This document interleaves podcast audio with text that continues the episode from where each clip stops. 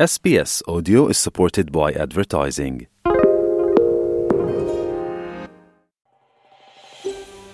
ਤੁਸੀਂ SBS ਪੰਜਾਬੀ ਦੇ ਨਾਲ ਹੋ ਹੋਰ ਜਾਣਕਾਰੀਆਂ ਪ੍ਰਾਪਤ ਕਰੋ svs.com.au/punjabi ਉਤੇ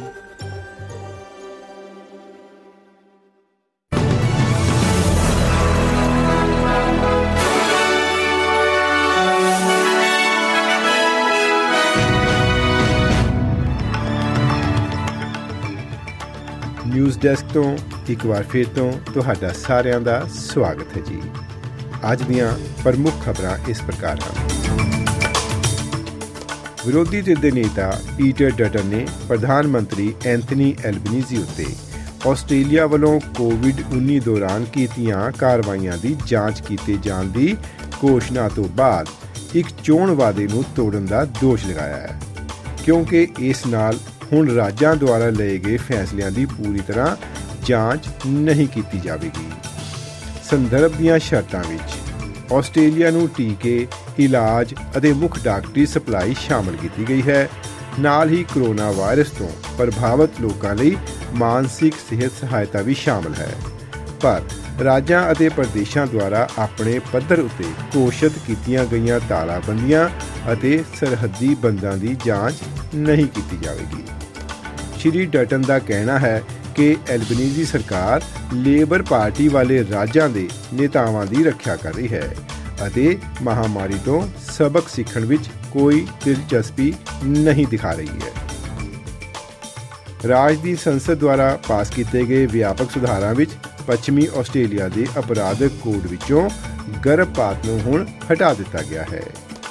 ਪ੍ਰੀਮੀਅਰ ਰੋਜਰ ਕੁਕ ਦਾ ਕਹਿਣਾ ਹੈ ਕਿ ਸੋਧੇ ਹੋਏ ਇਹ ਕਾਨੂੰਨ ਪੱਛਮੀ ਆਸਟ੍ਰੇਲੀਆ ਵਿੱਚ ਬਾਕੀ ਦੇ ਅਧਿਕਾਰ ਖੇਤਰਾਂ ਅਨੁਸਾਰ ਲਿਆਉਂਦੇ ਗਏ ਹਨ ਅਤੇ ਇਹ ਬੇਲੋੜੀਆਂ ਕਲੀਨਿਕਲ ਰੁਕਾਵਟਾਂ ਨੂੰ ਦੂਰ ਕਰਨ ਵਾਲੇ ਹਨ। ਇਹਨਾਂ ਤਬਦੀਲੀਆਂ ਦੇ ਤਹਿਤ ਜ਼ਿਆਦਾਤਰ ਗਰਭਪਾਤ ਦੇਖਭਾਲ ਵਿੱਚ ਸ਼ਾਮਲ ਹੋਣ ਲਈ ਲੋੜੀਂਦੇ ਸਿਹਤ ਪ੍ਰੈਕਟੀਸ਼ਨਰਾਂ ਦੀ ਗਿਣਤੀ 2 ਤੋਂ ਘਟਾ ਕੇ 1 ਕਰ ਦਿੱਤੀ ਗਈ ਹੈ। ਵਿਦੇਸ਼ ਮਾਮਲਿਆਂ ਦੇ ਮੰਤਰੀ ਪੈਨੀ ਵੋਂਗ ਨੇ ਰੂਸ ਉੱਤੇ ਦੋਸ਼ ਲਗਾਇਆ ਹੈ ਕਿ ਉਹ ਸੰਯੁਕਤ ਰਾਸ਼ਟਰ ਸੁਰੱਖਿਆ ਪਰਿਸ਼ਦ ਦੇ ਹਿੱਸੇ ਵਜੋਂ ਆਪਣੀ ਵੀਟੋ ਸ਼ਕਤੀਆਂ ਦੀ ਵਰਤੋਂ ਕਰ ਰਿਹਾ ਹੈ।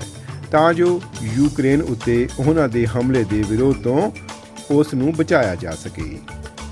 ਆਸਟ੍ਰੇਲੀਆਈ ਅਧਿਕਾਰੀ ਸੰਯੁਕਤ ਰਾਸ਼ਟਰ ਦੀ ਸਰਵ ਉੱਚ ਅਦਾਲਤ ਵਿੱਚ 30 ਤੋਂ ਵੱਧ ਦੇਸ਼ਾਂ ਦੇ ਪ੍ਰਤੀਨਿਧਾਂ ਵਿੱਚ ਸ਼ਾਮਲ ਹੋਏ ਹਨ, ਕਿਉਂਕਿ ਯੂਕਰੇਨ ਨੇ ਰੂਸ ਦੇ ਦਾਅਵਿਆਂ ਨੂੰ ਚੁਣੌਤੀ ਦਿੱਤੀ ਹੈ ਕਿ ਉਸ ਦਾ ਹਮਲਾ ਨਸਲਕੁਸ਼ੀ ਨੂੰ ਰੋਕਣ ਲਈ ਕੀਤਾ ਗਿਆ ਸੀ। ਵਿਦੇਸ਼ ਮਾਮਲਿਆਂ ਬਾਰੇ ਮੰਤਰੀ ਪੈਨੀ ਵੋਂਗ ਦਾ ਕਹਿਣਾ ਹੈ ਕਿ ਉਹ ਇਸ ਗੱਲ ਨਾਲ ਸਹਿਮਤ ਹਨ ਕਿ ਰੂਸ ਦੀਆਂ ਯੂਐਨ ਸ਼ਕਤੀਆਂ ਦੀ ਹੋਰ ਜਾਂਚ ਕੀਤੀ ਜਾਣ ਦੀ ਲੋੜ ਹੈ। ਨਿਊ ਸਾਊਥ ਵੇਲਜ਼ ਦੀ ਸਰਕਾਰ ਥੋੜੇ ਸਮੇਂ ਲਈ ਲਏ ਜਾਣ ਵਾਲੇ ਰਿਹਾਇਸ਼ੀ ਘਰਾਂ, ਜਿਵੇਂ 에ਅਰਬੀਐਨਬੀ ਉੱਤੇ ਵਿਕਟੋਰੀਆ ਦੀ ਤਰਜ਼ ਤੇ ਹੀ ਟੈਕਸ ਲਗਾਉਣ ਉੱਤੇ ਵਿਚਾਰ ਕਰ ਰਹੀ ਹੈ। ਵਿਕਟੋਰੀਆ ਦੀ ਸਰਕਾਰ ਨੇ ਕੱਲ ਘੋਸ਼ਣਾ ਕੀਤੀ ਸੀ ਕਿ ਸਮਾਜਿਕ ਅਤੇ ਕਿਫਾਇਤੀ ਰਿਹਾਇਸ਼ਾਂ ਦੇ ਨਿਰਮਾਣ ਅਤੇ ਰੱਖ ਰਖਾਅ ਲਈ ਟੈਕਸ ਤੋਂ ਪੈਦਾ ਹੋਏ ਫੰਡਾਂ ਨਾਲ 2025 ਤੋਂ ਬੁਕਿੰਗਾਂ ਉੱਤੇ 7.5% ਦਾ ਟੈਕਸ ਵੀ ਲਗਾਇਆ ਜਾਵੇਗਾ। ਹੁਣ ਨਿਊ ਸਾਊਥ ਵੇਲਜ਼ ਦੇ ਪ੍ਰੀਮੀਅਰ ਕ੍ਰਿਸ ਮਿੰਸ ਨੇ ਵੀ ਕਿਹਾ ਹੈ ਕਿ ਉਹਨਾਂ ਦੀ ਸਰਕਾਰ ਮਾਲੀਆ ਵਧਾਉਣ ਅਤੇ ਮਕਾਨ ਮਾਲਕਾਂ ਅਤੇ ਨਿਵੇਸ਼ਕਾਂ ਨੂੰ ਲੰਬੇ ਸਮੇਂ ਦੇ ਕਿਰਾਏ ਦੇ ਬਾਜ਼ਾਰ ਵਿੱਚ ਜਾਇਦਾਦਾਂ ਨੂੰ ਵਾਪਸ ਜਾਰੀ ਕਰਨ ਲਈ ਉਤਸ਼ਾਹਤ ਕਰਨ ਵਾਸਤੇ ਇੱਕ ਸਮਾਨ ਲੇਵੀ ਉੱਤੇ ਵਿਚਾਰ ਕਰ ਰਹੀ ਹੈ।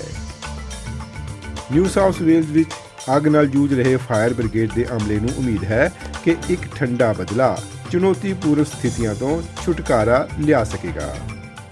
1000 ਤੋਂ ਵੱਧ ਫਾਇਰ ਫਾਈਟਰਸ ਰਾਤ ਭਰ ਕੰਮ ਕਰ ਰਹੇ ਸਨ ਅਤੇ ਅੱਜ ਸਵੇਰ ਤੱਕ ਰਾਜ ਭਰ ਵਿੱਚ 75 ਅੱਗਾਂ ਬਲਦੀਆਂ ਰਹੀਆਂ, ਜਿਨ੍ਹਾਂ ਵਿੱਚੋਂ ਘੱਟੋ ਘੱਟ 10 ਕਾਬੂ ਤੋਂ ਬਾਹਰ ਸਨ। ਅਤੇ ਹੁਣ ਇੱਕ ਖਬਰ ਭਾਰਤ ਪੰਜਾਬ ਤੋਂ। ਖਾਲਿਸਤਾਨ ਸਮਰਥਕ ਗੈਂਗਸਟਰ ਸੁੱਖਾ ਦੁਨੇਕੇ ਦੀ ਕੈਨੇਡਾ ਵਿੱਚ ਹੱਤਿਆ ਕਰ ਦਿੱਤੀ ਗਈ ਹੈ। ਮੀਡੀਆ ਰਿਪੋਰਟਾਂ ਮੁਤਾਬਕ ਇਹ ਕਤਲ ਗੈਂਗਵਾਰ ਦਾ ਸਿੱਟਾ ਹੈ। ਦੁਨੇਕੇ, ਕੈਨੇਡਾ ਵਿੱਚ ਖਾਲਿਸਤਾਨ ਲਹਿਰ ਦਾ ਹਿੱਸਾ ਸੀ। 2017 ਵਿੱਚ ਜਾਲੀ ਦਸਤਾਵੇਜ਼ਾਂ ਤੇ ਪੰਜਾਬ ਤੋਂ ਕੈਨੇਡਾ ਵੱਲ ਭੱਜਣ ਵਾਲੇ ਗੈਂਗਸਟਰ ਸੁਖਦੂਲ ਸਿੰਘ ਉਰਫ ਸੁੱਖਾ ਦੁਨੇਕੇ ਦੀ ਵਿਨੀਪੈਗ ਵਿੱਚ ਹਮਲਾਵਰਾਂ ਨੇ ਗੋਲੀ ਮਾਰ ਕੇ ਹੱਤਿਆ ਕਰ ਦਿੱਤੀ ਹੈ।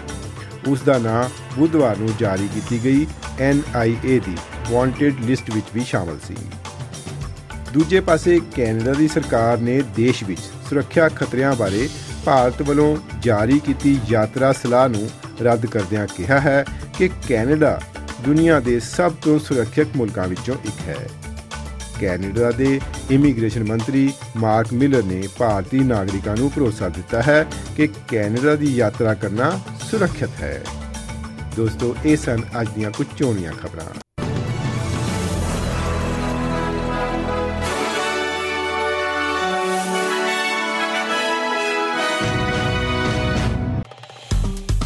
ਫੇਸਬੁੱਕ ਉਤੇ SBS ਪੰਜਾਬੀ ਨੂੰ ਲਾਈਕ ਕਰੋ, ਸਾਂਝਾ ਕਰੋ ਅਤੇ ਆਪਣੇ ਵਿਚਾਰ ਵੀ ਪ੍ਰਗਟਾਓ।